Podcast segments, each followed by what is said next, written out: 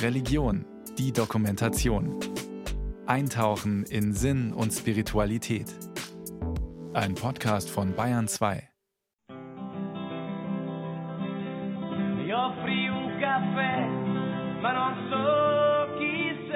Florenz 2008. Als ich in der Toskana Urlaub mache, erwarte ich in keiner Weise auf Spuren von Papst Pius XII. zu stoßen. Doch ich wohne unweit der romantischen Gartenanlage der Giardini dei Boboli in dem kleinen Ordenshaus der Casa delle Pie Operaie di San Giuseppe. Dort komme ich eines Morgens mit der Generaloberin Marta Lombardi ins Gespräch. Viele unserer älteren Mitschwestern haben bezeugt, dass im Zweiten Weltkrieg hier in unserem Mutterhaus eine größere Gruppe von Juden versteckt war. Die damalige Generaloberin, Mutter Agnese Tribioli, folgte einem Aufruf des florentinischen Kardinals Elia dalla Costa. Er hatte die kirchlichen Einrichtungen in der Stadt gebeten, Juden zu helfen. Es ist klar, dass er diese enorme Verantwortung nicht auf sich laden konnte, ohne einen Auftrag von Papst Pius XII. Agnese Tribioli wird seit 2009 von Yad Vashem zu den Gerechten unter den Völkern gezählt, Elia Dalla Costa seit 2012. Wer sich so wie sie für Menschen einsetzte, die von den italienischen Faschisten oder den Nazis verfolgt wurden, riskierte sein Leben, betont Marta Lombardi. Unsere Mitschwestern erzählen auch, dass im Herbst 1943 in Florenz eine Art Razzia stattfand, bei der deutsche Truppen in den Klöstern nach versteckten Juden suchten. Mutter Agnese ging damals zur Tür und sprach mit den SS-Offizieren. Sie hatte ein Kreuz in der Hand und erklärte diesen Männern, dass hier nur Kinder Gottes leben würden. Daraufhin sind sie abgezogen. Unter den mehr als 30 Juden, die im Konvent Schutz fanden, war die Frau des florentinischen Rabbiners Simon Sacerdoti mit ihren zwei und fünf Jahre alten Söhnen Vittorio und Cesare David, Später, so die Oberin, hätten die beiden sie noch öfter besucht und geholfen, alle Unterlagen in Yad Vashem einzureichen. Einer von ihnen, Cesare, hat uns sogar einen wunderschönen Brief geschrieben, in dem er sagt, all dies sei ihm auch wichtig, weil es ihm persönlich helfe, die Rolle von Papst Pius XII. besser zu verstehen.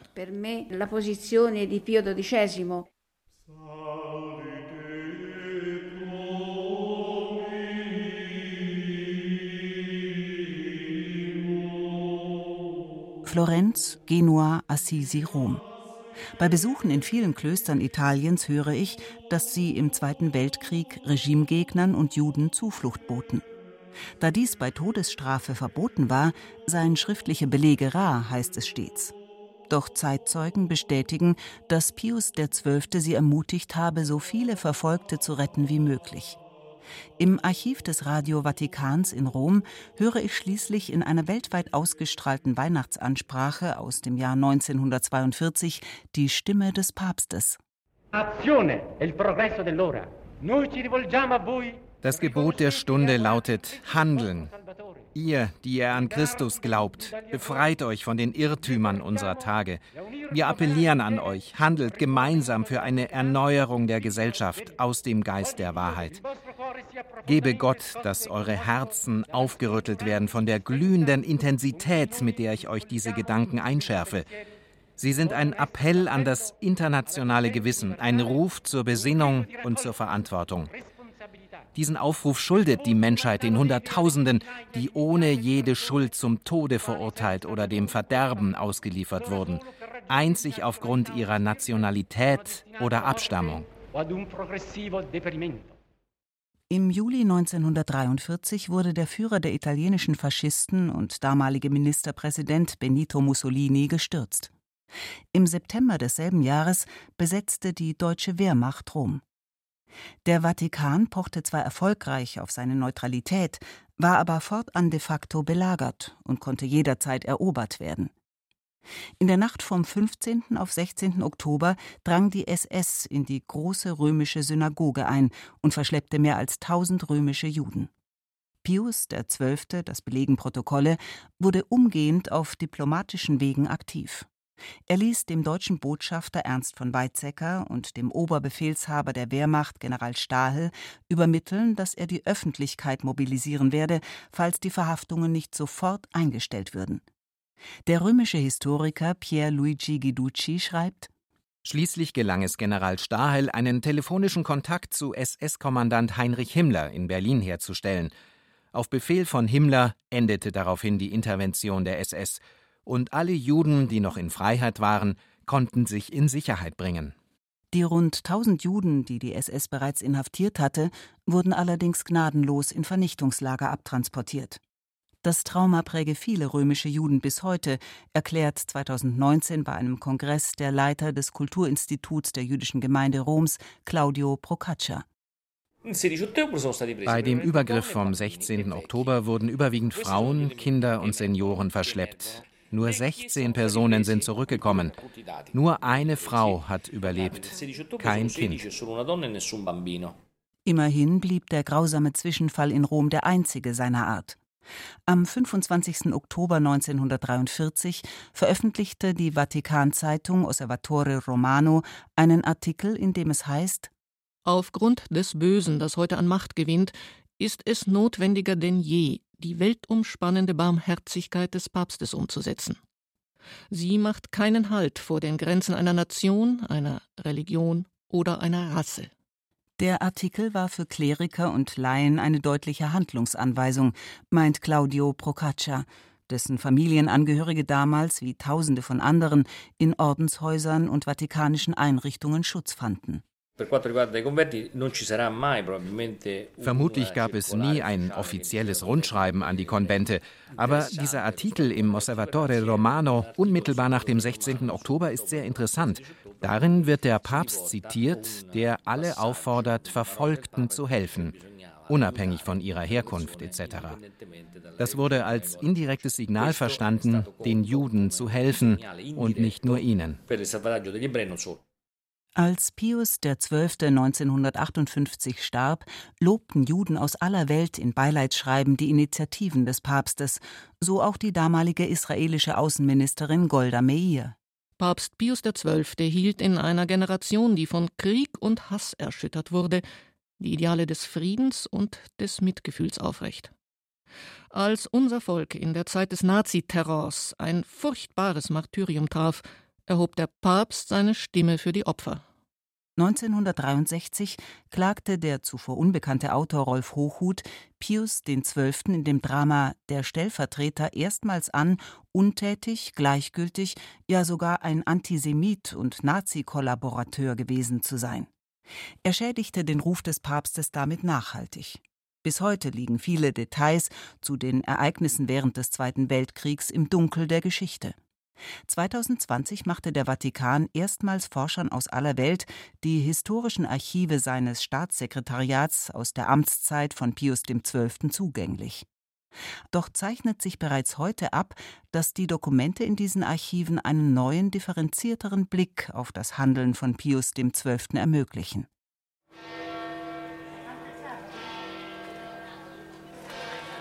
Rom 2023 die Uhr am Petersdom schlägt zehn.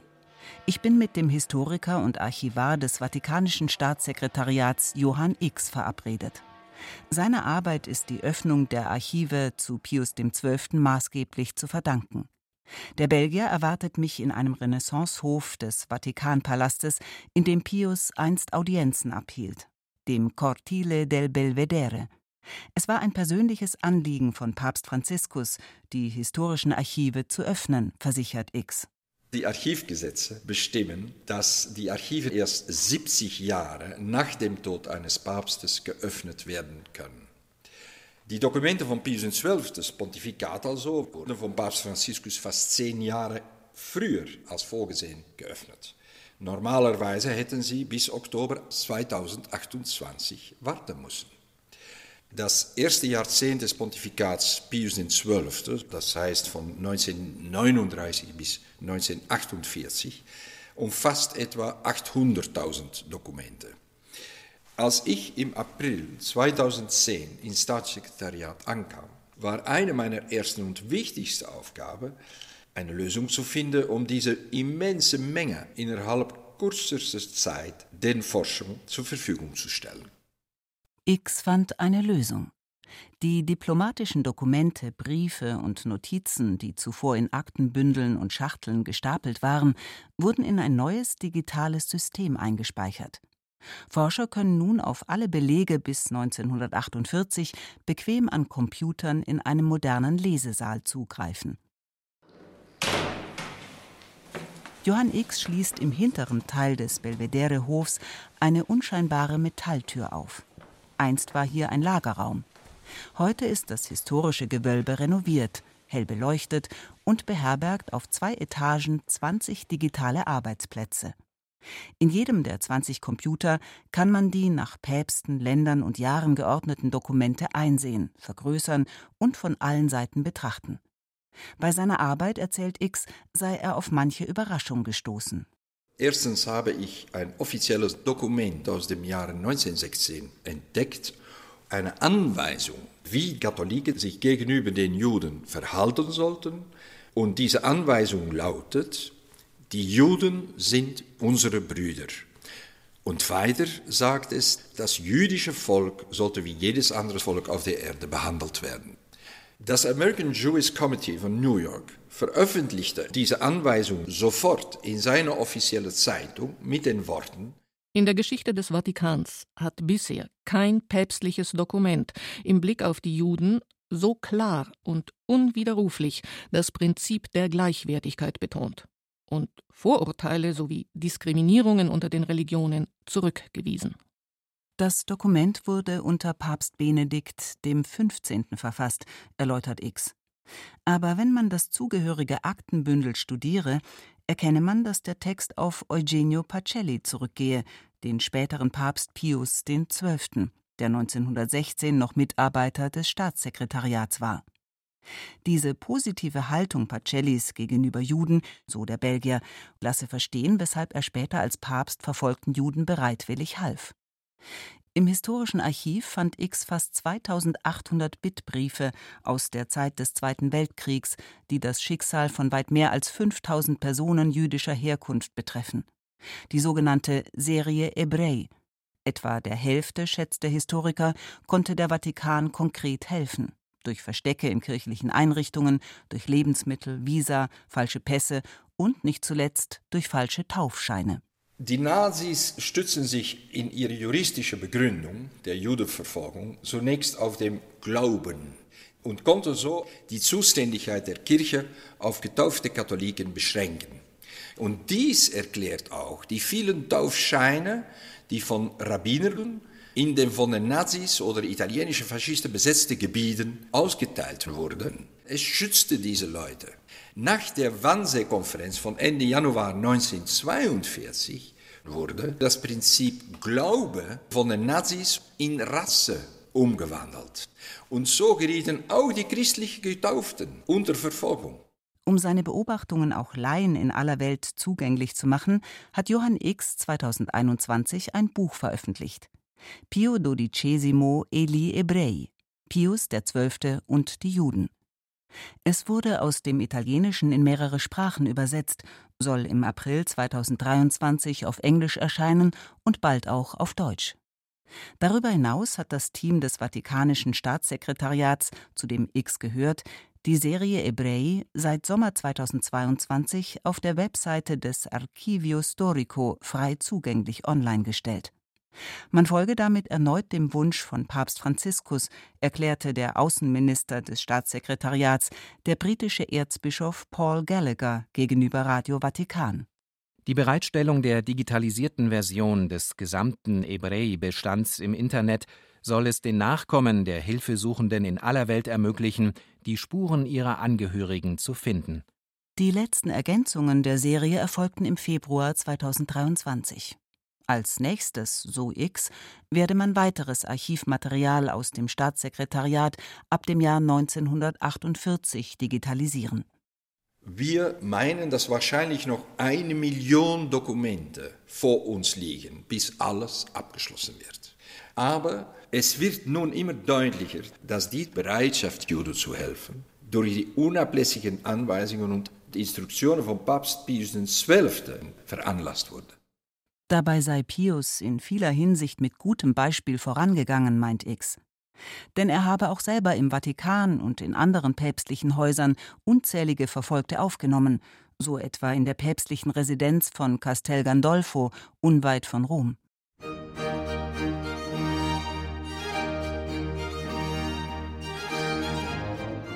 Castel Gandolfo in den Albaner Bergen. Die historische Sommerresidenz oberhalb des Albaner Sees bot den Päpsten jahrhundertelang Zuflucht vor der sommerlichen Hitze in Rom. Benedikt XVI. war der letzte Papst, der sie nutzte. Heute ist der Palast mit seiner weitläufigen Gartenanlage ein Museum. Tausende von Verfolgten fanden hier 1943 Schutz, erzählt mir wenig später der Jesuit und Kosmologe Gabriele Giunti. Er arbeitet auf dem Gelände der Residenz in der Vatikanischen Sternwarte. Es gab hier damals einen bayerischen Jesuiten, Pater Treusch. Er ist mit einem kleinen Lastwagen unserer Sternwarte durchs Land gefahren und hat Juden sowie andere Verfolgte in die Papstresidenz gebracht. Freilich, so Jonti war auch hier jedem klar, wer unter der faschistischen Besatzung Verfolgten half, brachte sich selbst in Lebensgefahr. Wir haben daher keine schriftlichen Belege. Alles lief sehr diskret ab. Diese Geschichten wurden nur zwischen Vater und Sohn weitergegeben.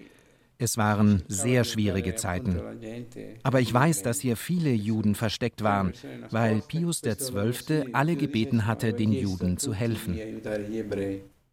Gegen Ende des Kriegs war in der Residenz jeder noch so kleine Raum vergeben, erinnert sich Jontys Kollege, der amerikanische Jesuit Paul Muller.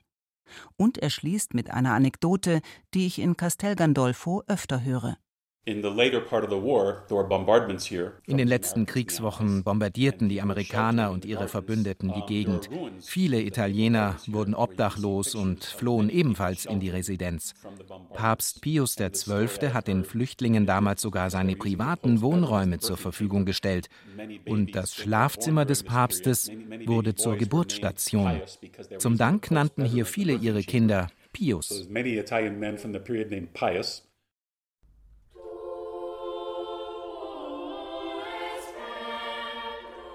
Als ich Johann X noch einmal im Vatikan besuche, empfängt er mich in den Räumen des Staatssekretariats.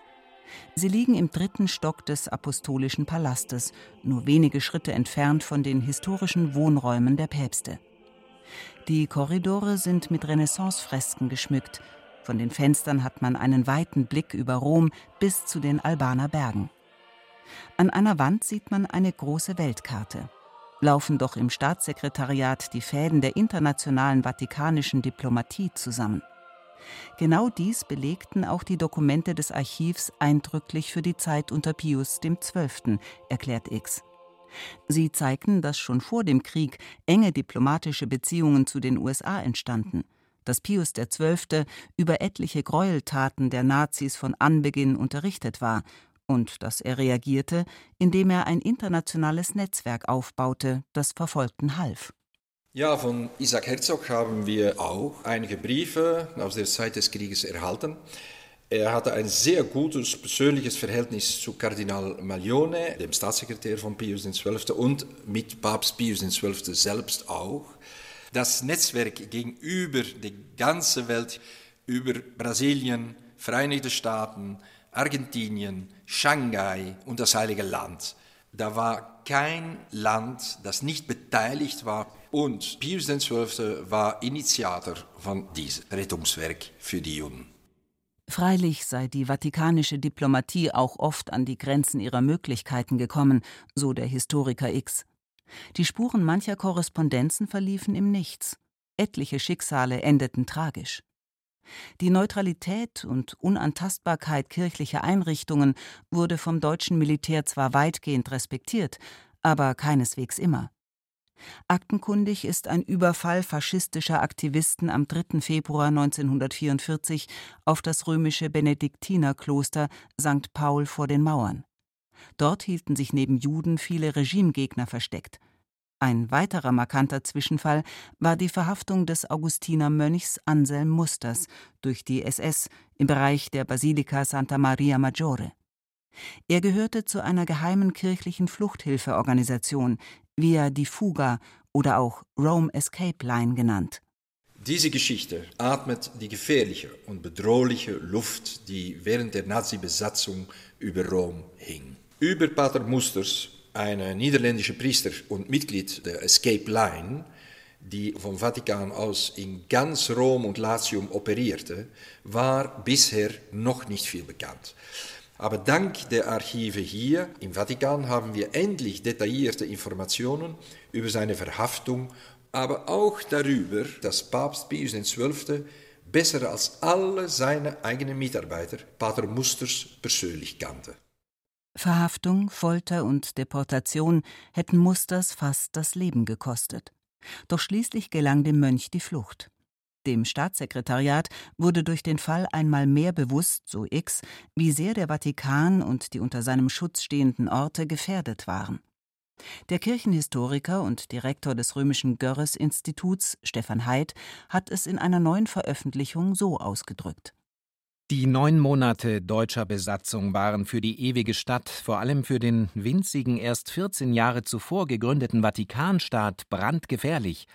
Der Vatikan verhielt sich im Krieg zwar neutral, aber er hätte von den Besatzern eiskalt von der Landkarte gestrichen werden können.